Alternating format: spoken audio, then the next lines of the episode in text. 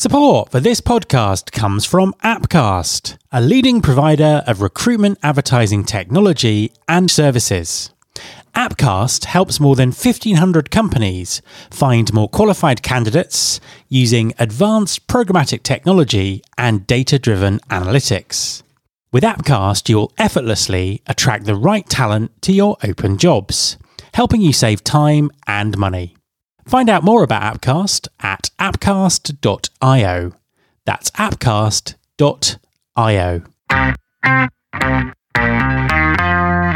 There's been more of scientific discovery, more of technical advancement and material progress in your lifetime and mine than in all the ages of history.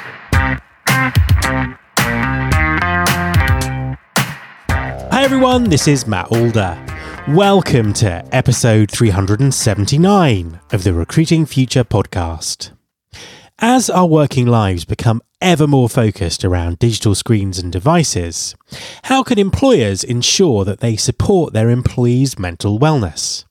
Also, with the growth of digital tracking and surveillance in work technology, how can HR step up to defend cultures and long term productivity by ensuring people are treated as humans and not as machines? My guest this week is Anastasia Dedyukhina, founder of Consciously Digital. Anastasia writes, speaks, and coaches extensively around the impact of devices on well-being and the challenges around the use of technology at work. This is a must listen for anyone who manages a team. Hi, Anastasia, and welcome to the podcast. Hello, thank you for having me. An absolute pleasure to have you on the show. Could you just introduce yourself and tell us what you do? Sure. So, uh, my name is Dr. Anastasia Dedyukhina. I run Consciously Digital, which is a global network of over 90 digital well-being coaches. So it actually started with my personal journey of a journey of uh, working in digital marketing in London and getting rid of my smartphone before it became a thing. It was six or seven years ago. And uh, I start, and I was qualified as a coach at the time, and I started telling people, you know, how liberating it felt, and they started asking me, "Do you coach others? How to do that?" And um, I would say, "No, not really. I never thought anyone would be interested in this." Uh, but actually, I kept being asked about this, so I thought, well, maybe this is the coaching niche so I ended up helping people, then ended up uh, writing a book about it, doing a TED talk, and then was getting too much work. So uh, then started referring this work, training um, specialists in um, helping people better handle their digital habits and that's how this whole thing uh, appeared and now obviously with the pandemic when everyone is glued to their screens and when everything is happening online uh, it has become really big thing so uh, now we're working all, all around the world that's really interesting because however much we thought we were addicted to or reliant on screens and devices five years ago that's obviously changed exponentially grown exponentially since uh, since then. Um, I suppose taking the the pandemic as a um, as a starting point here. Obviously, for, for many people, not not everyone, but for many people, people are having having to work remotely or, or from home or whatever it might be in a in a much more digital way than before. So, lots of reliance on on video and screens and all that kind of stuff, and it and it very much looks like that that's going to continue indefinitely in some shape or form. What are the dangers of that? What what are you seeing happening? How's that affecting people's mental health and well being? Uh, well, first of all, I want to make make it clear that I'm not advocating uh, to go back to the caves and get rid of technology. I don't think it's reasonable. I think we really need to have a balance. Uh, and uh, the balance is what actually we uh, very clearly lost over the last two years. Because when we work uh, with various companies, you know, like from big banks to small uh, startups, um, all around the world, we see the same thing. Uh, people say that they absolutely don't have any more boundaries, right? You don't know when your work starts, when your work finishes. Uh, you pay your bills online, you talk to your colleagues online, mm, like you do, you do everything online, basically. And uh, having no boundaries, actually, you know, it might sound like the great thing for the employer because hey employees are working longer. Uh, we know for example uh, from the UK data that people on average have been uh, logging off at 8 p.m. as opposed to 6 p.m. Uh, so they were working on average two hours longer every day during the pandemic. That's it. Sounds like oh, that's great, right? Like they're doing more. Uh, but actually, no. There is lots of research that shows that uh, a uh, long hours do not add up to productivity. B the mere expectation of you know work-related emails or so outside of the working hours actually can damage not only mental health but also the relationship with people in your family and then it ultimately all gets down to uh, longer term consequences. So the productivity did not suffer. Mm, when people were working from home, they were probably equally productive. Some maybe were feeling even more productive. Uh, but longer term consequences are that uh, people are more likely to lose motivation. Uh, and we already see this happening. Um, there are more dangers in terms of um, career development uh, because uh, we still tend to promote people that we see in person, that we know in person. Uh, and uh, just the overall, you know, like the anxiety, the exhaustion, the stress, and like it's okay when we do it like two months, three months. When we do it two years, this already becomes a little bit too much. And uh, in fact, now um, in most countries uh, where people have been working remotely for the last year, year and a half, uh, we see a huge wave of people leaving their jobs. Right, and and this is actually one of the reasons why it's happening.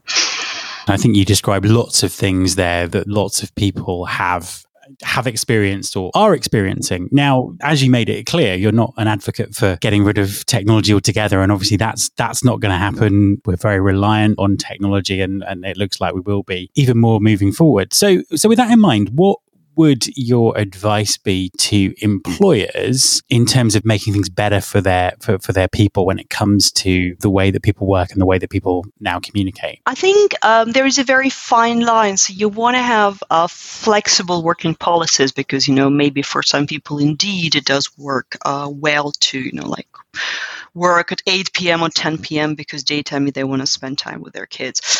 Uh, but I think uh, employers should have a very clear um, guidelines for people saying that actually it's not an expectation that you work outside of the working hours.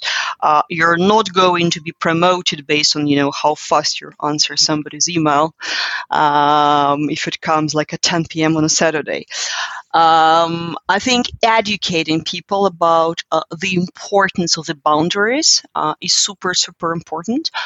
Um, plus, um, considering, um, you know, what what will be the best way to combine, um, you know, working from home, working from the office um, giving people a choice for that as opposed to forcing them, you know, just to stay at home or just to uh, work, work from the office. Um, and uh, being very, very careful uh, with using workplace surveillance tools. Um, now, there is um, a very fresh example of one of the uh, software companies uh, that's founded by a Russian guy, but um, they, they, they do international software, uh, who fired uh, over 100 people uh, because the software suggested that they were not logging in or not spending enough time in their email or in other programs. Um, now you want to be very careful with that because if you know you work uh, like somebody works in customer support and email is their main tool then yes probably this means they're not doing their job well. Uh, but let's say for example for myself uh, so what i do I, I write books yeah. Uh, does having an email open all the time is this really helping? Is this showing that i'm being productive? Or is this actually something that's going to distract me uh, from my work And uh, when an employer installs uh, workplace surveillance software, and 80% of big employers actually have done it over the pandemic, uh, they should be very careful with uh, what kind of assumptions they're making about people and what it means to be digitally productive. Programmer uh, who's writing a code, uh, it doesn't mean that they necessarily need to be using, you know, like their email a lot.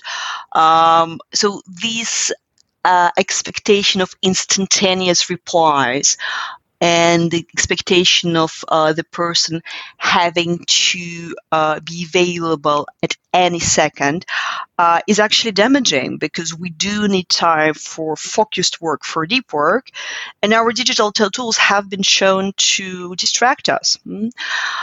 so we need the space to focus, and we also need the space to uh, you know, let the mind wander, uh, not be constantly stimulated. And we're going now in the topic of like, where is it heading in the future to the future? Uh, these are the skills that we will need uh, to, to be developing more, and we don't see them right now. That's really interesting because when you talk about uh, you, when workplace surveillance gets talked about. What tends to happen is, um, you know, every, everyone seems to be very, very much up in arms against um, against it, but it still happens and it's growing. And as, as you say, there are more and more companies uh, using it. I mean, do you have any more more examples that you sort of found in your work? I mean, there you just you know open the recent news. I mean, Microsoft uh, is a great example. I don't know if it's great, but it's it's one of the biggest example that uh, Microsoft uh, uh, launched this productivity score uh, in their latest office and they were saying, "Oh, manager, so we will show you the productivity score of your, of your employees if uh, you share with us uh, their details, and then we can compare it to what people in your area do, so you can rate, you know, rate them against their peers in other companies." Which sounds like a great idea, but there are so many limitations to this idea, right? Why does someone sitting in the Silicon Valley, you know, has no idea about my job, decide what makes me productive? Hmm? So there is this danger. Uh, it's not that you know the control and workplace surveillance is bad per se, especially as long as it's like within the, the legal framework. Uh, the problem is that it is based on very, very simplistic assumptions and humans are complex beings right? You know like you cannot say that if i'm on my email all the time i'm being productive. I'm being busy yes. But uh, this is a total misunderstanding of what is productivity how humans are productive um, how human productivity is different from a computer productivity. Mm-hmm.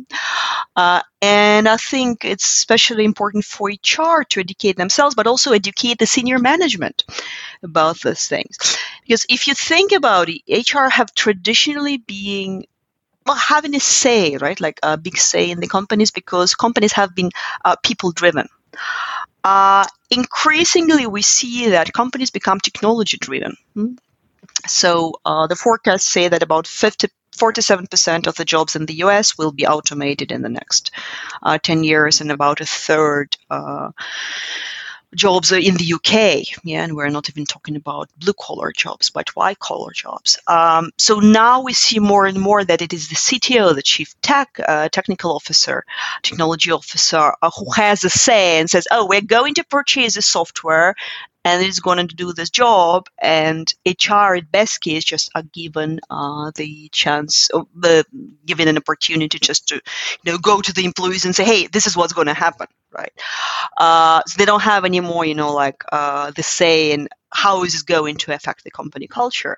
Um, I very much believe that this needs to change. I very much believe that you know HR people should and they have the competency uh, to stand for the people of the company and say, okay, you know, like so you are buying this very expensive software, you know, like or like you're signing up for whatever Microsoft is suggesting to you or anything else. Uh, what impact is this going to have? How are we going to take managerial decisions based on this? Uh, how are we going to uh, make sure that everyone is aligned? And this is not happening, right? Everyone is in the rush, and uh, this is a very big danger because you cannot treat people as machines. They're not machines.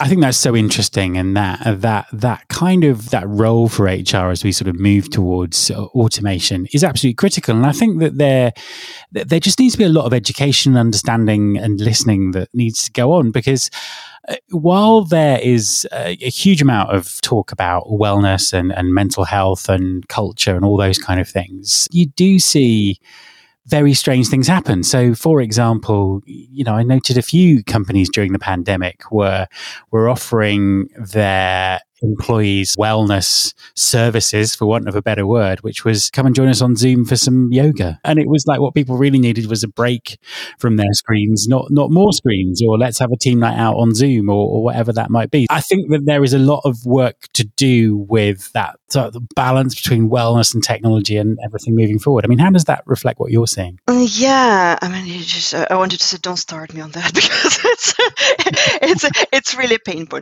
look um, i think this is not just a HR issue, right? This is so we're living in the moment, uh, in the historical moment, uh, when the, when we think that technology is, is a solution to all our problems. Uh, we're living in the moment uh, when uh, we honestly think, or we like to think, that if I install a mindfulness app, nothing against the mindfulness app, uh, this is going to solve my mental health issue. It, it doesn't. I'm sorry. like it's like uh, any piece of technology and you know like any developer will tell you tell you this or any data scientist is based on very limited assumptions? Just like any ai system because it just because of the number of options it has to consider um, so I've seen, I think it's HSBC, right? It's one of the big banks uh, in the UK. It just announced that to support the mental health effort, um, it subscribed, it got the subscription subscription to all its employees to a mental health app. Um, is there anything bad with that? No. uh, is this going to solve uh, the problem of people who may be burning out, who may be working longer hours because the company doesn't want to hire, you know, an extra person? So, like, you need to work uh, for two people, uh, or maybe because your boss is in the U.S. and he or she wants you to have the call at midnight. No, right? Like, it's not something that you go and you just meditate. Or I think one of this if I'm not mistaken, it was Amazon who they installed in like meditation booths in their warehouses. So basically you can just go and chill for 10 minutes. It's it's not about that right? It's like if the system is broken uh, then you know it's it's like putting a band-aid on a dying body.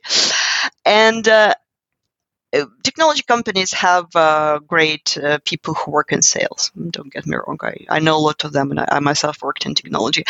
And of course, when they come and they offer the solutions, they say, yeah, you know, like you have a mental health issue, you have burnout issue, like here is the app, everyone is going to be healthy. Uh, but that's ridiculous, yeah. And uh, I think it's very dangerous to uh, become the hostage of the simplistic view of the world. Um, you know, I'm, I'm, I'm sorry, but like humans, like you cannot, you know, just like give an app and hope that people will be, you know, like sorted out. It's not how it works. So I think the uh, there is a place, you know, for yoga lessons for the apps, but people need a flexibility.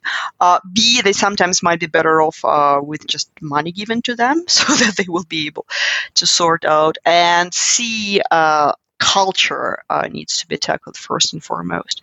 Because if you have uh, employees burning out one after the another after another uh, no app is going to fix that. Yeah look at the workflows look look at the style of management. Uh, there needs to be much more serious intervention. To focus in on that a little bit because uh, I always ask people about the, the future and their predictions for the for the future and all those kind of things. From your perspective what would an ideal world look like? What would you love to see happen? What would you love to see employers doing and thinking over the next sort of 18 months to two years? I would like to see processes simplified and very clear guidelines. And I think it would help to everyone. I would also like to see fewer digital tools, but better used. Because when you have, you know, like 20 digital tools and the information is being shared between uh, various channels, all we do is just switching between them, which probably means that the company need to spend a little bit more time thinking about how they can integrate the technology tools.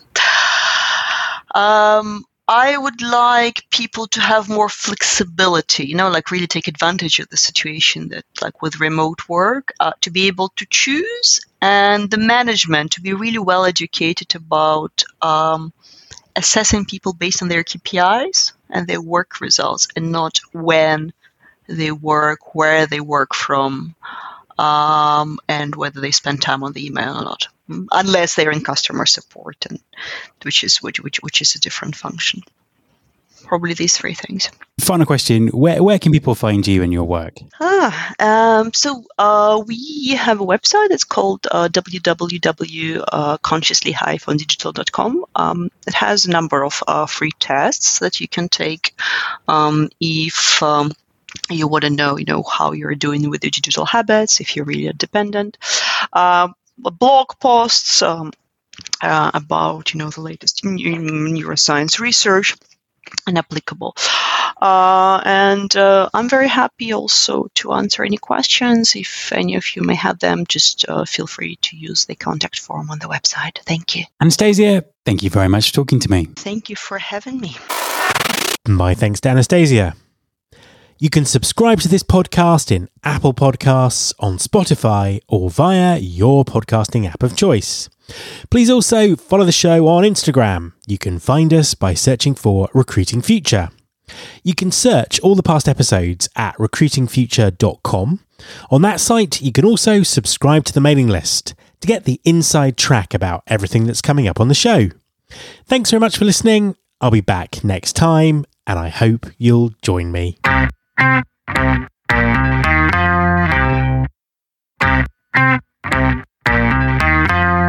is my show.